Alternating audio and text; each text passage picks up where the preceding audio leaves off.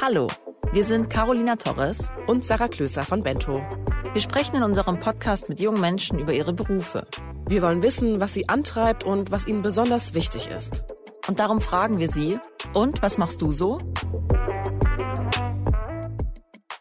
In dieser Folge hat Caro mit Lehrer Alexander Hönke gesprochen.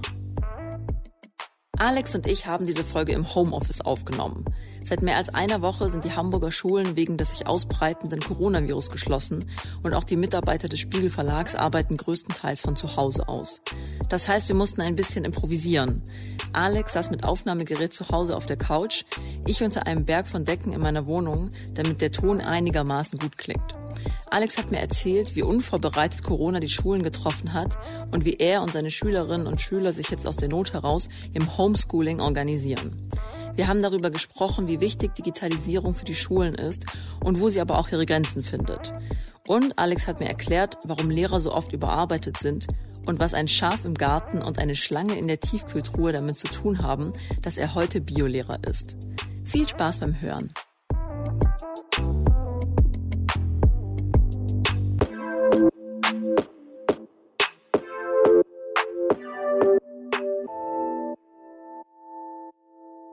Diese Folge wird dir von der Commerzbank präsentiert. Du suchst eine zukunftsfähige Ausbildung? Bei der Commerzbank kannst du das Banking der Zukunft mitgestalten. Wie?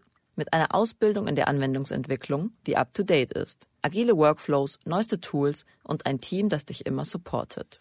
Übrigens, Vorkenntnisse in Programmierung brauchst du nicht. Und Frauen aufgepasst. Zeigt allen, dass es echte I T-Girls gibt. Challenge accepted? Dann bewirb dich auf bringiton punkt commerzbank punkt de. Alex, schön, dass du heute bei unserem Podcast dabei bist. Erzähl doch mal, was machst du denn so? Ja, hallo Carolina. Ich bin Alex und bin Lehrer an einer Hamburger Stadtteilschule in Hornbillstedt und dort unterrichte ich die Fächer Biologie und Chemie und noch andere Fächer, die ich nebenbei mache. Und ich habe auch eine Klassenleitung und bin Klassenlehrer einer neunten Klasse.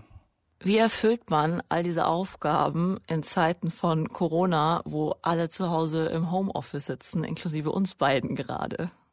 Das sieht bei uns so aus, dass wir gerade die Lehrmaterialien, die die Schüler einfach brauchen, versuchen zu digitalisieren. Mhm. Und in der heutigen Zeit haben ja viele Lehrer schon ihre Sch- Schulmaterialien in digitaler Form, ob es Arbeitsblätter sind oder Informationstexte. Und die werden jetzt quasi per E-Mail geschickt, das ist eine Möglichkeit.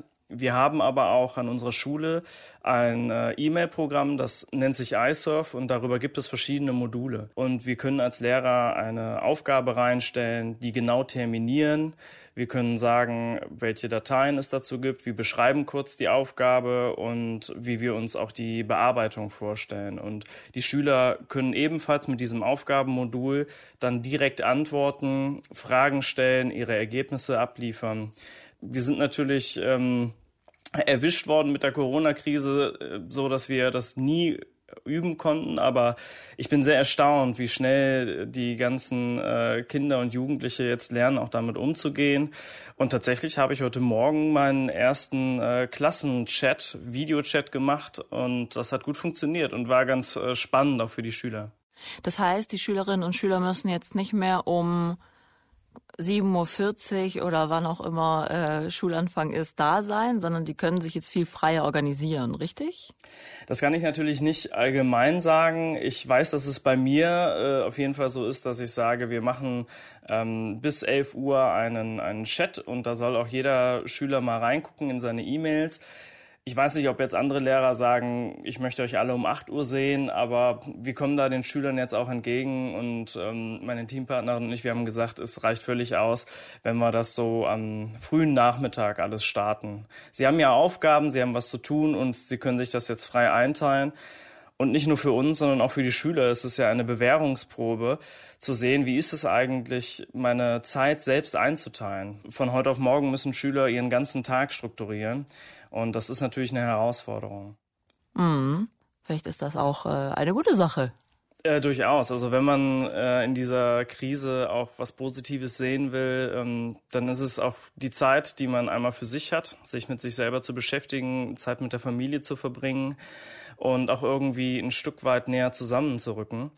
Und darüber hinaus denke ich auch, dass die Schülerinnen und Schüler einfach äh, auch lernen, sich wieder selbstständiger zu beschäftigen und sich selber zu strukturieren.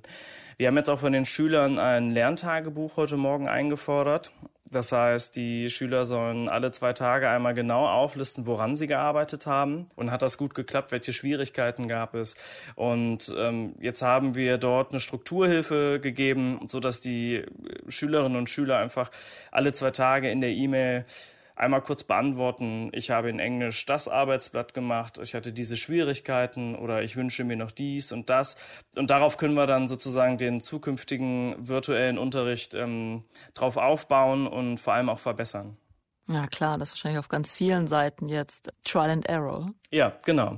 Aber es ist immer wieder gut zu erfahren, dass es eine positive Grundstimmung gibt. Ähm, es war auch schön, alle Schüler heute in diesem Chat zu sehen. Es gab zwar ein paar Entschuldigungen, weil wegen Umzug äh, kein Internet vorhanden ist oder weil die App jetzt nicht funktionieren wollte, aber das waren ganz wenige. Also ähm, neunzig Prozent der Klasse hat wirklich teilgenommen, ähm, hat sich an die Gesprächsregeln gehalten und ich finde es schön, dass es so in diesen Zeiten dann doch äh, so gut klappt und alle das auch ernst nehmen. Ja, ja. In solchen Zeiten zeigt sich ja wahrscheinlich auch sehr deutlich, ob ein Vorwurf, den man deutschen Schulen macht, berechtigt ist, nämlich, dass sie bei der, bei der Digitalisierung total hinterherhinken. Dass zum Beispiel statt mit interaktiven Whiteboards zu arbeiten, ähm, viele Lehrer immer noch Overhead-Projektor-Folien ähm, an die Wand werfen. Zeigt sich gerade, dass das wahr ist oder wie schätzt du das ein? Also an meiner Schule gibt es sehr viele Smartboards ähm, und das sind so interaktive Tafeln, die auch ähm, genutzt werden. Schüler fordern das auch ein, sobald die das kennenlernen. Es sind aber auch viele von diesen ganzen digitalen Medien auch sehr störanfällig. Also wir erleben auch oft, dass immer wieder ein Wartungsteam kommen muss und das repariert werden muss. Also bei mir im Klassenraum ist das Smartboard gefühlt alle sechs bis sieben Wochen defekt und dann muss es wieder repariert werden. Das ist sehr kostenintensiv und auch zeitaufwendig. Digitalisierung heißt aber natürlich auch nicht nur, dass ich mit äh, neuen ähm, Lernarrangements arbeite, sondern auch natürlich digitale Medien nutze. Dazu gibt es ganz viel. Das Landesinstitut für Lehrerbildung hat dazu auch ganz tolle Links veröffentlicht, um interaktiv Online-Lernen zugänglich zu machen. Das heißt, es gibt mal die Möglichkeit, dass Schüler an einem Quiz teilnehmen und dazu ihr Smartphone nutzen. Und ich kann dann eine Frage formulieren und die Antwort kommt dann prompt über das Handy und wir sehen am Smartboard dann sofort, wie die Einzelnen gewertet haben. Und das ist natürlich für Schüler immer ganz spaßig. Auch hier stoßen wir aber auch wieder schnell an unsere Grenzen, weil wir erstmal herausfinden müssen, was sind das für Apps? Sind die alle kostenlos? Dürfen Schüler die einfach so nutzen? Welche Gefahren birgt so eine App? Etc. Auch gerade hinsichtlich der Erneuerungen, was die Datenschutzrichtlinien angehen. Mhm. Und dafür ist immer noch sehr viel Klärungsbedarf. Und meines Erachtens brauchen wir hierzu äh, mehr Personal, mehr Gelder, um die Digitalisierung auch weiter voranzubringen. Aber durchaus ist es meiner Meinung nach ein ganz, ganz wichtiger Schritt, der auch jetzt in der Corona-Krise zeigt, wie wichtig diese Digitalisierung unseres Unterrichts ähm, ist. Mhm. Alex, wolltest du denn schon immer Lehrer werden? Also ich wollte schon immer Polizist werden und es ist aber daran gescheitert, dass ich damals während der Feststellungsprüfung gesagt bekommen habe, dass meine Augen hierfür nicht ausreichend sind. Dann habe ich auch diesen Berufswunsch an den Nagel gehangen und dann habe ich überlegt, was liegt mir denn eigentlich? Dazu würde ich gerne einmal über mein Elternhaus sprechen. Mein Vater war Textilchemiker in einer Samtfabrik und ich hatte sozusagen immer schon einen Zugang zu den Naturwissenschaften. Meine Mutter war im Einzelhandel und später Sozial- und Pflegebereich tätig und daraus ergab sich dann irgendwann für mich eine Mischung und vielleicht probiere ich es mal aus, naturwissenschaftliche Dinge zu vermitteln. Mhm. Ich war auch lange bei den Pfadfindern tätig, war da einmal schon selber Pfadfinder als Jugendlicher und später auch Gruppenleiter und dort ist mir das erste Mal bewusst geworden, dass ich gerne mit Kindern und Jugendlichen arbeite, dass ich einen guten Umgang mit denen habe und hierdurch wurde dieser Berufszweig Lehrer für mich interessant. Das heißt, da hast du dieses, dieses Chemische, was du von deinem Vater noch kennst, unterbringen können sozusagen, so diese Affinität zu den Naturwissenschaften. Ja, durchaus. Also ich bin ja, mein Vater hat auch immer mit mir Experimente gemacht, daher war ich immer sehr interessiert. Mhm. Und ähm, ich persönlich hatte aber auch viele Haustiere. Meine Eltern hatten immer alles erlaubt. Ähm, wir hatten ein Schaf im Garten. Äh, ich hatte Geckos, Was? Fische, Mäuse, eine Schlange. Also es gab nichts, wo meine Eltern gesagt haben, nee, Alex, das kommt uns nicht ins Haus. Mhm. Und es gibt eine Geschichte, die meine Mama mir ab und zu immer noch so vor... hält. Und das ist die Geschichte, dass ich mal eine ähm, Schlange hatte, eine Strumpfbandnatter. Und als die Strumpfbandnatter verstorben war, habe ich gesagt, ich möchte sie unbedingt sezieren, weil ich wissen will, wie sie anatomisch aufgebaut ist. Habe sie aber dazu erstmal ins Gefrierfach gelegt, weil ich äh, gerade keine Zeit hatte. Ich glaube, es war Sommer und ähm, ich war viel lieber draußen. Und dann habe ich die Schlange leider vergessen. Und Jahre, nachdem meine Eltern gesagt haben, wir müssen mal unseren Kühlschrank wieder abtauen und das Gefrierfach leeren, ist denen ein Kringel aufgetaucht. Ich habe die auch wie so eine Rostbratwurst eingekringelt. Und dann hat meine Mutter mich angerufen und hat gesagt, Alex, hast du eigentlich eine Idee, was ich gerade im Gefrierschrank gefunden habe? Du, hast du gar nicht mehr zu Hause gewohnt dann zu dem Zeitpunkt, als die Schlange im Gefrierfach gefunden nee, wurde? Nee, da habe ich schon hier in Hamburg studiert. Also das sind wirklich Jahre sind vergangen. Ich ähm, schätze, es waren irgendwie fünf, sechs Jahre, wo die Schlange immer wieder dort in der Tüte ähm, versteckt ihr Dasein gefristet hat. Und ähm, sie ist auch nie aufgefallen. Also ich glaube, sie war auch eingepackt. Und äh, man dachte vielleicht die ganze Zeit, das wäre irgendwie ein Brot oder eine Wurst. Also ein Würstchen. Ja, irgendwie sowas. So. Es ist, und das war in der hintersten Ecke. Ich habe die wirklich auch gut versteckt. Das stimmt, aber so Sachen, das geht tatsächlich jetzt nicht so gut digital. Also so, vielleicht hast du ja, ich weiß noch, wir haben im Unterricht mal so ein, ein Kuhauge seziert. Mhm. Sowas geht digital nicht mehr so gut. Nee, da sind auch, denke ich mal, die Grenzen des digitalen Lernens erreicht. Das heißt, in dem Fach Biologie ist es unabdingbar, dass man mit den Schülern rausgeht, dass gewisse Projekte stattfinden und dass die Schülerinnen und Schüler einfach auch wieder lernen, ihre Umwelt wahrzunehmen. Das zeigt sich immer ganz interessant bei der Frage, wenn ich Schüler frage, was sie glauben, ob Pflanzen zu den Lebewesen zählen, dann sagt mindestens die Hälfte der Klasse, nein, Pflanzen sind keine Lebewesen. Mhm. Und äh, schon machen wir einen Versuch und äh, erarbeiten die Kriterien, was überhaupt Leben bedeutet. Und dann später erkennen sie selber, dass natürlich Pflanzen auch zu den Lebewesen gehören. Und das ist ja fast schon philosophisch, oder? Durchaus. Die Philosophie ist mir ähm, sehr viel begegnet im Biologiestudium, ähm, vor allem aber auch durch meinen Nebenjob im Tierpark Hagenbeck. Ich habe da als äh, Zooschullehrer, als Zooschulpädagoge gearbeitet. Und was ist ein Zooschulpädagoge? Also ein Zooschulpädagoge ist äh, ein ausgebildeter ähm, Zooschullehrer, der letzten Endes mit Gruppen oder Einzelpersonen durch den Tierpark geht und die Tiere, die Pflanzen vorstellt. Und ich bin da ganz oft den Äußerungen von Schülern begegnet, oh, dieser Löwe sieht aber traurig aus oder dem Bären geht es nicht gut. Mhm. Und ich fand es immer als äh, sehr schön, mit den Schülern ins Gespräch zu kommen und zu fragen, ähm, wie die, die sie darauf kommen. Also woran haben sie das festgemacht, dass der Bär vielleicht gerade traurig ist? Und darüber hinaus betreten wir natürlich ein philosophisches Feld, wo die Schüler dann merken, okay, Traurigkeit wird ja bei Menschen darüber interpretiert, dass wir ein trauriges Gesicht sehen.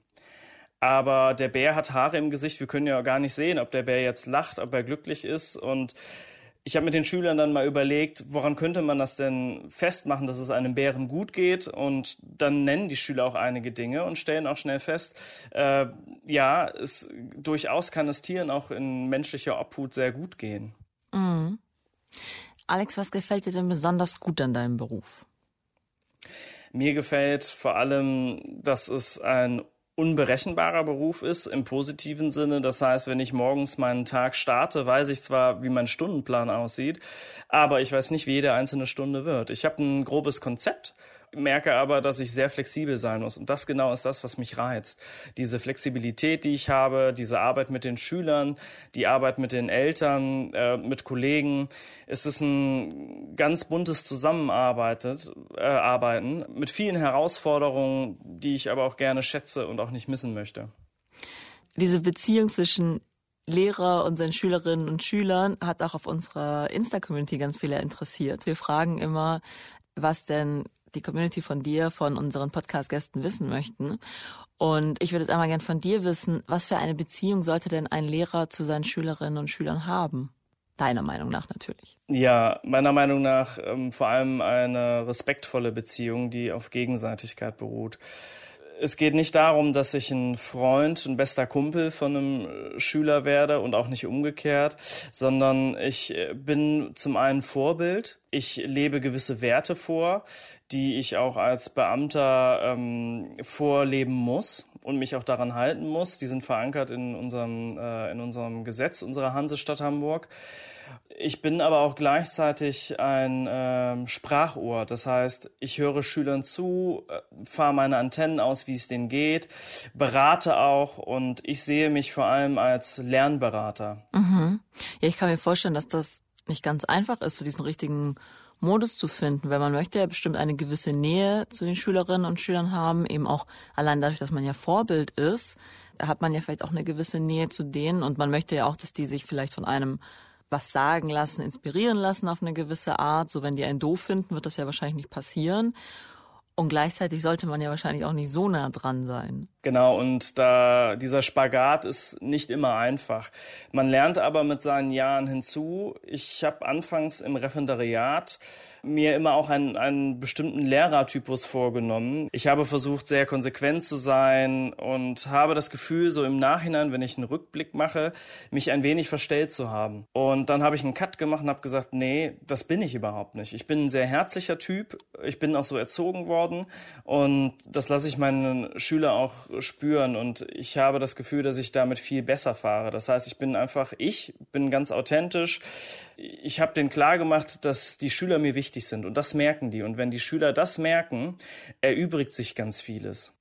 Wie viel gibst du denn von dir preis? Das ist ganz unterschiedlich.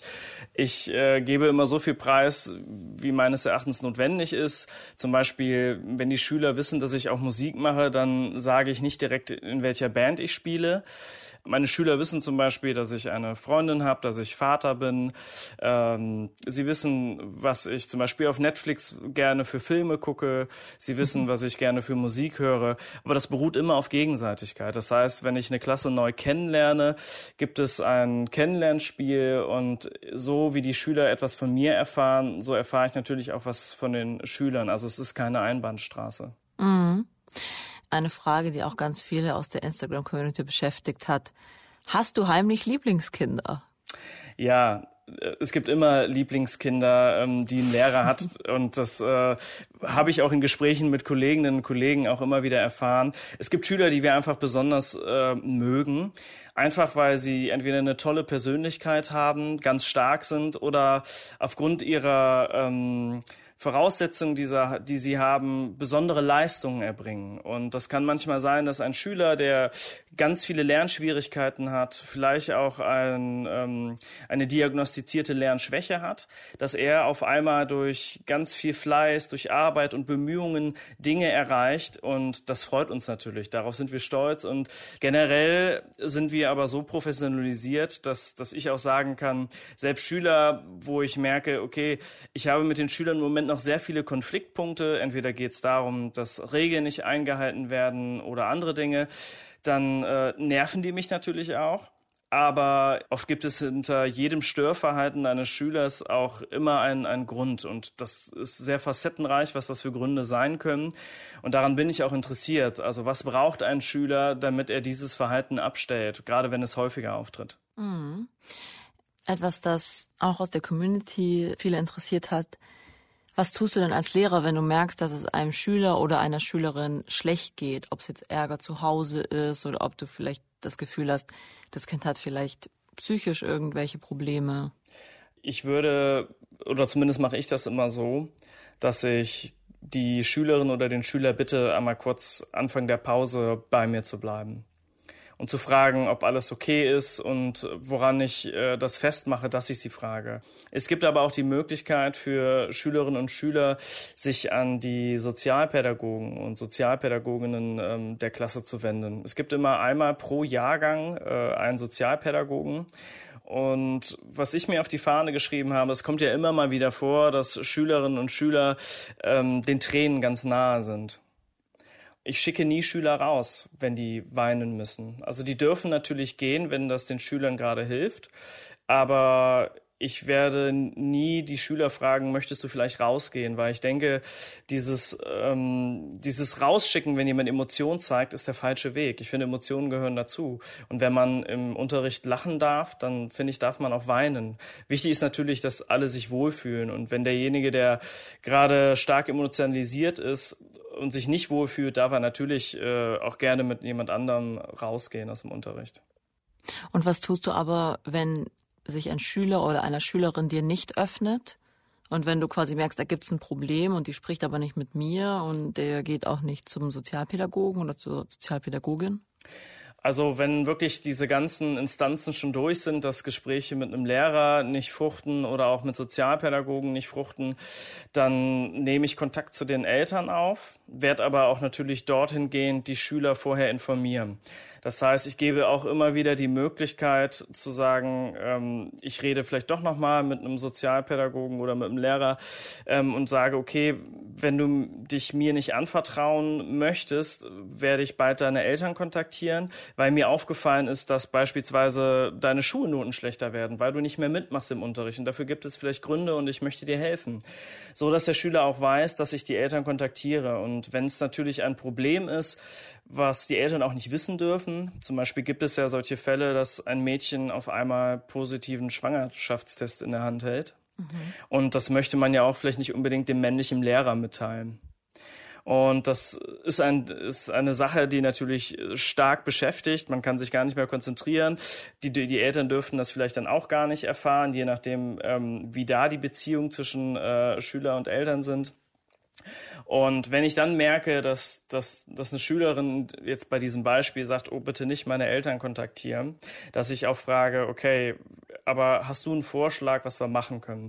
Und dazu zählt auch zum Beispiel, dass auch ein Schüler mit dazukommt, also entweder eine Freundin oder ein Freund äh, und der sozusagen auch für den Schüler spricht, wenn das gewollt ist, aber dass irgendwie ein Kommunikationsweg geschaffen wird. Und bis jetzt habe ich nie die Erfahrung gemacht, dass das nicht mehr möglich ist, sondern es gibt immer Möglichkeiten, dass, dass wir den Schülerinnen und Schülern eine Möglichkeit bieten, auf irgendeiner Ebene miteinander zu kommunizieren. Ob es jetzt über Eltern, Sozialpädagogen, Lehrer, über Freunde, über Mitschüler sind, ähm, das ist ganz egal.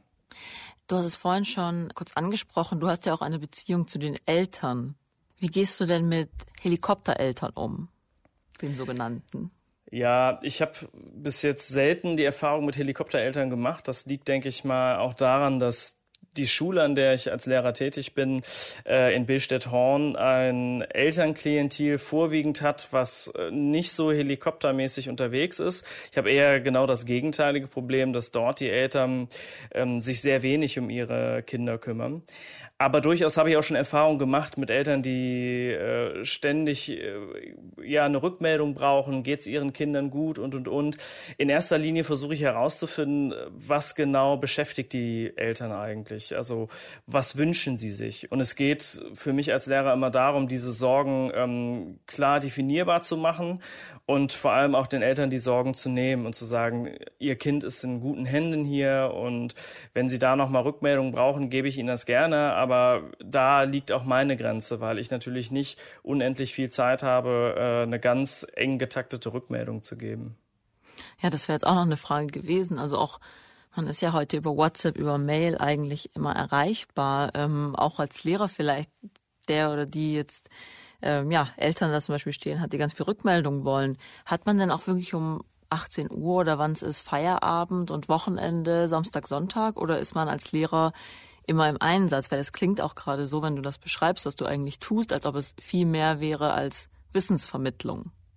Durchaus. Also es geht überhaupt nicht um die reine Wissensvermittlung. Das ist ein äh, Tätigkeitsfeld, was wir natürlich innehaben. Aber darüber hinaus haben wir natürlich auch viele soziale Probleme, die wir mit den Schülerinnen und Schülern, mit den Eltern auch besprechen müssen und versuchen auch zu lösen. Ich habe selber mir eine Struktur gemacht, dass ich wirklich deutlich gemacht habe, dass ab achtzehn Uhr wirklich nur Not Anrufe kommen. Und ich gebe dann Beispiele, wie dass zum Beispiel ein Unfall passiert ist oder, oder, oder. Ich kann den Lehrerinnen und Lehrern nur empfehlen, sich da wirklich deutlich abzugrenzen. Also ich habe, wenn ich, wenn ich mein Handy zur Seite lege, habe ich jetzt nicht das Problem, dass ständig das Handy klingelt. So ist es nicht. Mhm. Du hast natürlich auch eine Frage gestellt, wie sieht es eigentlich mit dem Wochenende aus? Wir Lehrer, was ich mitbekomme, ist, dass wir schon am Wochenende arbeiten. Also ohne äh, die Wochenendarbeit geht das eigentlich gar nicht. Ähm, wir müssen auch sonntags und mal Samstag Unterricht vorbereiten. Hängt natürlich ein bisschen davon ab, wie der Lehrer so seine Zeit einteilt. Aber summa summarum haben wir Lehrer eine sechsundvierzig Komma fünfundsiebzig Stunden Woche. Wir kommen nur auf äh, eine vergleichsweise ähnliche Stundenzahl mit äh, anderen Arbeitnehmern in der freien Wirtschaft, weil da die Ferien schon mit eingerechnet sind. Da wäre jetzt auch meine nächste Frage hingegangen zu dem, wie aufwendig ist es, den Lehrer zu sein. Du hast jetzt gerade sechsundvierzig Komma fünf Stunden genannt? Genau, sechsundvierzig Komma sechsundfünfzig Stunden. Woher kommt diese Zahl? Ähm, die Behörde äh, in Hamburg hat ein sogenanntes Lehrerarbeitszeitmodell ähm, verabschiedet. Da gibt es also eine Verordnung und die regelt, wie viel ein Lehrer arbeiten soll und darf, wenn er zu hundert Prozent arbeitet. Okay, also da gibt es schon sehr klare, klare Aufteilungen in der Theorie und in der Praxis. Wie ist es da? In der Praxis sieht es natürlich anders aus. Ähm Ich finde, dass die Hamburger Lehrer, aber auch Lehrer in anderen Bundesländern äh, immer noch sehr stark überlastet sind. Das zeigt einfach auch verschiedene Studien ähm, und auch die hohe Burnout-Rate, die es einfach im Lehrerberuf immer wieder gibt. Wir führen es darauf zurück, also wir Lehrer, ähm, was jetzt im Gespräch mit Kolleginnen und Kollegen äh, herausgekommen ist, dass wir zwar ähm, im Mittel genauso viel arbeiten wie andere Arbeitnehmer. So, wir haben also auch eine vierzig Stunden Woche, aber nur dadurch, dass man einen gewissen Satz auf die Ferien verteilt. Und da wir ja so viele Ferien haben, äh, kommen wir nur auf diese vierzig Stunden. Aber in Wirklichkeit haben wir eine ähm, sechsundvierzig Stunden Woche. Und in Hochzeiten, also wenn Prüfungen sind, Abiturprüfungen, Korrekturen et cetera, äh, Zeugniskonferenzen, komme ich zum Beispiel auch auf eine Arbeitszeit von sechzig Stunden pro Woche. Und diese punktuelle Mehrbelastung, die sorgt dafür, dass ähm, Lehrerinnen und Lehrer an ihre Grenzen kommen. Bei uns Lehrern ist es so, dass nach sechzehn Uhr immer noch Gespräche stattfinden. Man ist dann vielleicht um ähm, fünf Uhr oder, oder, oder halb fünf zu Hause und dann gibt's was zu essen, aber danach setze ich mich wieder an den Schreibtisch, bereite den nächsten Unterricht vor, führe vielleicht nochmal Elterngespräche, schicke nochmal E-Mails herum oder, oder, oder. Das heißt, manchmal gibt es auch Tage, wo ich bis dreiundzwanzig Uhr oder länger noch am Schreibtisch sitze und das auch am Wochenende. Mhm. Du hast gerade schon angesprochen, dass es ähm, Studien gibt dazu, dass Lehrer sehr belastet sind oder teilweise auch überlastet. Ich habe hier auch eine rausgesucht, die wurde im Auftrag des Deutschen Philologenverbandes erstellt. Die wurde jetzt im März erst veröffentlicht, vor ein paar Wochen. Und die Studie hat ergeben, dass zwei Drittel der Gymnasiallehrerinnen und Gymnasiallehrer die Arbeit im Berufsalltag als belastend empfinden. Die größten Stressfaktoren, die genannt wurden, waren die Unterschiede zwischen Schülerinnen und Schülern, ein sehr hohes Arbeitspensum, zu wenig Pausen im Schulalltag und der Umgang mit verhaltensauffälligen Schülerinnen und Schülern, die eben den Unterricht stören. Du hast gerade schon genannt, dass es im Grunde, also dass du im Grunde einfach sehr viel arbeitest, weil es ist nicht so, dass du nur deine Unterrichtszeit hast, sondern am Wochenende machst du was, dann teilweise bis dreiundzwanzig Uhr was vorbereiten. Was würdest du denn sagen, ist ist es das, was so belastend ist an deinem Beruf, oder was sind für dich noch so Faktoren, wo du sagst, boah, ja, das ist heavy? Genau, was du angesprochen hast, das kann ich bestätigen. Vor allem stelle ich an der Schule, an der ich tätig bin, vor allem fest, ich habe eine ganz große Heterogenität.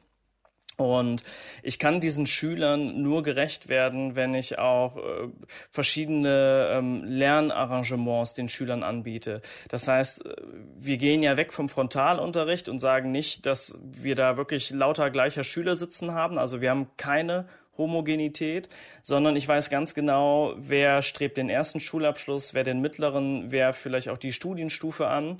Und darauf aufbauend konzipiere ich den ganzen Unterricht. Und das bedarf natürlich vielen Überlegungen, vielen Möglichkeiten, ähm, nicht nur zu fördern, aber auch zu fordern.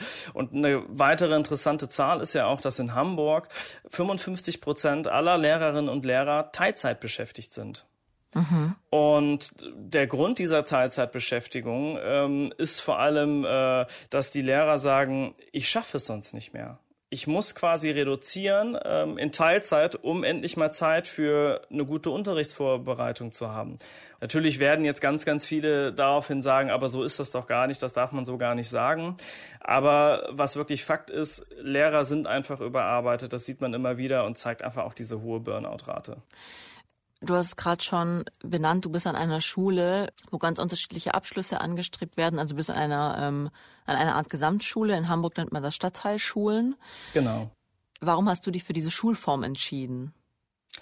Ich habe mich für diese Schulform entschieden, weil ich die Arbeit mit dieser Heterogenität einfach schätze. Wie wird man denn all diesen unterschiedlichen Ansprüchen gerecht? Eine Strukturhilfe wäre, um diesen unterschiedlichen Niveaus gerecht zu werden, dass ich Hilfestellungen gebe. Das kann entweder von mir persönlich sein, würde aber bedeuten, dass ich ständig in der Klasse umhergehen müsste. Und wenn ich aber sage, ich möchte mehr Selbstständigkeit fördern, macht es Sinn, zum Beispiel Hilfekarten auszulegen. Und wenn das ein etabliertes System ist, was die Schüler kennen, dann wissen sie, vorne ähm, am Pult rechts liegen immer Hilfekarten, und sollte ich mit der Fragestellung nicht zurechtkommen, kann ich mir eine Hilfekarte nehmen. Und darüber hinaus ähm, kann ich natürlich verschiedene Überprüfungen machen. Zum Beispiel Schüler, ähm, die leistungsschwach sind, können zur Überprüfung eines Informationstextes vielleicht einen Lückentext ausfüllen, um äh, daran ähm, zu merken, haben sie den Text verstanden. Während zum Beispiel Schüler, die auf gymnasialem Niveau arbeiten, schon eher ähm, ja, inhaltliche Fragen beantworten und einen eigenen Text erstellen. Haut das manchmal einfach alles nicht hin? Auch die Hilfekarten ja. und ähm, dass einfach so viel Bedarf da ist, dass, dass es nicht so richtig klappt? Durchaus. Das stelle ich auch ab und zu fest, dass ich ein Konzept in meinem Kopf habe, einen für mich guten Unterricht geplant habe und sage, jetzt kann es losgehen. Ich habe an alles gedacht. Es gibt für leistungsschwache, für leistungsstarke Schüler etwas und, und, und. Und auf einmal scheitert es an der Aufgabe, dass ähm, nur wenig Schüler Scheren haben und überhaupt nicht die erste Aufgabe mit schneide etwas aus, klebe etwas zusammen. Es sind schon viele Details, an die wir Lehrer immer denken müssen. Und es passiert auch, dass während des Lernarrangements mir etwas auffällt durch Schülerrückmeldungen, dass da irgendwie vielleicht ein Zwischenschritt äh, von mir übersehen wurde, den die Schüler erstmal nochmal begreifen müssen. Aber da ist ja auch wieder der Punkt, den ich an meinem Beruf so sehr schätze, nämlich die Flexibilität, dass ich sage, ähm, ich klingel dann immer einmal und sage, liebe Klasse, nochmal eine ganz kurze Anmerkung. Es gab jetzt von einigen Rückfragen zu dem und dem Punkt. Das habe ich nicht erklärt. Ich möchte euch das nochmal allen kurz zugänglich machen. Achtet bitte darauf, das. Und dann erkläre ich das und gebe quasi mündlich eine Strukturhilfe. Und dann kann ich diesen, diesen Problemen auch quasi ganz schnell Abhilfe schaffen. In vielen Schulen in Deutschland mangelt es ja sowohl an Personal als auch an finanziellen Mitteln, um Materialien eben auch zu besorgen und zur Verfügung zu stellen. Wie ist das denn an deiner Schule? Ja, ich bekomme mit, dass es nicht nur an meiner Schule ist, sondern an äh, auch ganz vielen anderen Schulen in Hamburg. Es gibt einfach einen großen Personalmangel. Das sieht man daran, dass ganz viele Lehrerstellen ausgeschrieben sind, und erkennt man auch wiederum daran, dass Lehrerinnen und Lehrer, die beispielsweise ähm, in eine andere Schulform wechseln möchten oder das Bundesland wechseln möchten, dass dort auch immer wieder gesagt wird, wir finden keinen Ersatz für deine Fächer. Also der Personalmangel mhm. wird schon deutlich, so dass auch teilweise fachfremd unterrichtet wird. Ich habe zum Beispiel mal Informatik fachfremd unterrichtet. Ich unterrichte mhm. auch Gesellschaft fachfremd. Ich bekomme natürlich Unterstützung von meinen Kolleginnen und Kollegen. Das heißt, ich muss nicht alles von der Picke auf jetzt mir selber beibringen. Aber ich muss öfter den Schülern sagen, das kann ich euch gerade nicht beantworten. Dazu müsste ich selber nochmal recherchieren. Wie kompensiert man das denn? Oder wie gehst du mit so einer Situation um, wenn du da stehst, fachfrei unterrichten musst und deinen Schülerinnen und Schülern sagen musst, sorry, kann ich gerade nicht beantworten. Das ist ja bestimmt nicht die angenehmste Situation als Lehrer. Habe ich früher auch immer gedacht, dass das ganz unangenehm sein muss, aber es ist eine Einstellungssache. Ich finde, man kann sehr authentisch den Schülerinnen und Schülern sagen, das ist eine super Frage, die du gerade stellst. Finde ich auch sehr interessant. Ich möchte aber, bevor ich euch eine Antwort gebe, mich selber nochmal vergewissern. Mhm. Ähm, war diese Perspektive, Beamter zu werden, für dich auch ein Faktor, warum du Lehrer werden wolltest? Nein. Ich habe zwar auch darüber nachgedacht, will ich diesen Beamtenstatus eigentlich haben? Also will ich den Beamtenstatus haben?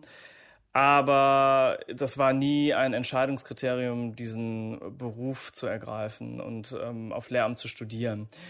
Ich finde, das Beamtenverhältnis bringt Vorteile mit, nämlich ich bin an sich unkündbar, ich bekomme eine Pension, habe aber auch natürlich Einschränkungen, dass äh, ich darf nicht streiken und wenn ich selber die Schule wechseln möchte, muss ich erst eine Freigabe bekommen und, und, und. Und es gibt also Rechte und Pflichten eines Beamten und daran muss ich mich natürlich halten und ich bin natürlich einem Dienstherrn untergestellt. Beamter sein heißt ja im Grunde Staatsdiener sein. Was heißt das denn jetzt genau in einer Situation, in der wir jetzt gerade sind, in Zeiten von ähm, Corona? Habt ihr da irgendwelche besonderen Aufgaben zu erfüllen? Beispielsweise hat ja die Schulleitung gesagt, wir müssen eine Krisenkonferenz abhalten. Da bin ich dann auch zu verpflichtet, äh, zu erscheinen, wenn ich nicht quasi äh, erkrankt bin. Und ähm, ich kann jetzt auch nicht mich gegen die äh, Dinge wenden, die der Schulleiter oder die Schulleiterin sagt. Das heißt, wenn es da gewisse Handlungsaufgaben gibt, wie zum Beispiel, ihr müsst jetzt äh, mit allen Eltern einmal telefonieren, um zu fragen, wie es wie es den Schülerinnen und Schülern geht, dann kann ich mich nicht dagegen wehren und sagen, das finde ich, das ist jetzt Quatsch, das mache ich nicht, tue ich nicht, lasse ich, ich gehe jetzt lieber streiken. Da bin ich schon dazu auch verpflichtet, das auch zu tun. Also es gibt gewisse Anweisungen und solche ich mich nicht an diese Anweisungen halten, ähm, gibt es halt auch ein Disziplinarverfahren, worüber entschieden wird, mhm. äh, welche Konsequenz das jetzt mit sich trägt. Entweder ist es ein Eintrag in, ein, in meine Akte oder ist es eine Versetzung an eine andere Schule, wenn es ein schwerwiegender Fall ist. Das ist, obliegt dann immer den Schulleitungen und letzten Endes aber auch teilweise den Behörden. Ein kurzer Reminder für alle, die auf der Suche nach einer zukunftsorientierten Ausbildung sind. Schau auf bring it on punkt commerzbank punkt de vorbei und bewirb dich. Du meintest, dass du jetzt auch gerade so Notdienstbetreuungen machen musst, richtig? Von Kindern, deren Eltern ähm, systemtragende Berufe haben? Genau, also es gibt von unseren Schulleitern einen Schichtplan, der ist, der ist rumgeschickt worden. Dieser Schichtplan stellt halt sicher, dass immer eine gewisse Anzahl von Lehrern in der Schule gerade ähm, äh, tätig sind, so dass die Schüler, dessen Eltern quasi Berufe wie Polizist, Polizei oder Feuerwehr oder im medizinischen Bereich tätig sind, dass diese Schüler dort unterrichtet werden können, weil die Eltern halt eben nicht zu Hause auf ihre Schüler aufpassen können. Stichwort Beamtentum. Was verdienst du denn als Lehrer? Also brutto verdiene ich viertausendachthundert, netto komme ich auf dreitausendsechshundert Euro bei einer hundert Prozent Stelle. Und das ist so tariflich geregelt? Das ist, ta- Oder ist das genau, das ist tariflich mhm. geregelt. Es kommt natürlich in meinem Fall jetzt noch ein Familienzuschlag hinzu, weil ich, weil ich Vater eines kleinen Sohnes bin. Aber das ist ganz genau geregelt, wie viel man bekommt. Mhm, okay. Du hast es gerade schon ein bisschen angesprochen, wenn man wechseln möchte in ein anderes Bundesland. Bildung ist in Deutschland ja Ländersache. Das heißt, es ist von Land zu Land, Bundesland zu Bundesland sehr unterschiedlich. Kann man denn den Job eines Lehrers in Hamburg überhaupt mit dem eines Lehrers in beispielsweise Baden-Württemberg vergleichen? Ja, aufgrund des Föderalismus, ähm, hast du recht, gibt es äh, ganz unterschiedliche Konzepte. Ich finde, es gibt aber auch Überschneidungen, wo sich dieser Lehrerberuf von Bundesland zu Bundesland ähm, auch gleichsetzen lässt. Äh, das ist die Tätigkeit im Unterricht, das sind Probleme, die ähm, Lehrer bewältigen müssen und, und, und. Die sind äh, teilweise sehr ähnlich. Aber es gibt natürlich auch andere behördliche Vorgaben, ähm, ob es das Notensystem ist oder ob es die Stundenanzahl ist, die ein Lehrer arbeiten muss. Beispielsweise ähm, arbeitet ein Lehrer bei hundert Prozent in Niedersachsen zwei Schulstunden weniger als ein Lehrer in Hamburg. Das sind dann so Unterschiede. Oder dass zum Beispiel nicht überall fachfremd unterrichtet werden darf und, und, und. Da merkt man schon immer wieder ähm, große Unterschiede und kleine Unterschiede, aber man findet auch viele Gemeinsamkeiten. Alex, letzte Frage. Was wärst du, wenn du nicht Lehrer wärst? Dann wäre ich nicht Polizist, wie mein äh, damaliger Traumberuf wäre, sondern mittlerweile ähm, wäre ich gerne Musiker. Musiker? Ja, ich mache nämlich noch sehr viel Musik, ähm, habe eine Band und ich habe auch lange überlegt, ob ich vielleicht auch Musik auf Lehramt studiere, äh, habe es aber bewusst äh, nicht getan. Aber wenn ich nicht Lehrer wäre, und hätte ich, glaube ich, gern diesen Weg einmal ausprobiert. Alex, ich danke dir sehr für das Gespräch und für diese Einblicke und wünsche dir alles Gute ähm, hier noch weiter in Zeiten von Corona und sowieso überhaupt. Danke dir, Carolina. Es hat mir auch sehr viel Spaß gemacht. Dir auch alles Gute für die Zeit. Danke dir. Das war Lehrer Alexander Hönke. Für die nächste Folge hat Sarah mit Cassian gesprochen. Cassian arbeitet als Versicherungskaufmann. Er erzählt in der Folge, warum es ihm Spaß macht, Menschen Versicherungen zu verkaufen. Er verrät auch, ob er immer ehrlich zu seinen Kundinnen und Kunden ist und was die lustigsten Dinge sind, die er schon versichert hat. Das war der Bento-Podcast. Und was machst du so? Wenn dir der Podcast gefallen hat, dann hinterlass uns doch bei iTunes eine Bewertung. Wenn du selbst Lust hast, mit uns über deinen Beruf zu sprechen oder uns Feedback geben möchtest, schick uns eine Mail an und was machst du so at bento punkt de oder schreib an unseren Bento-Account auf Instagram oder auf Facebook.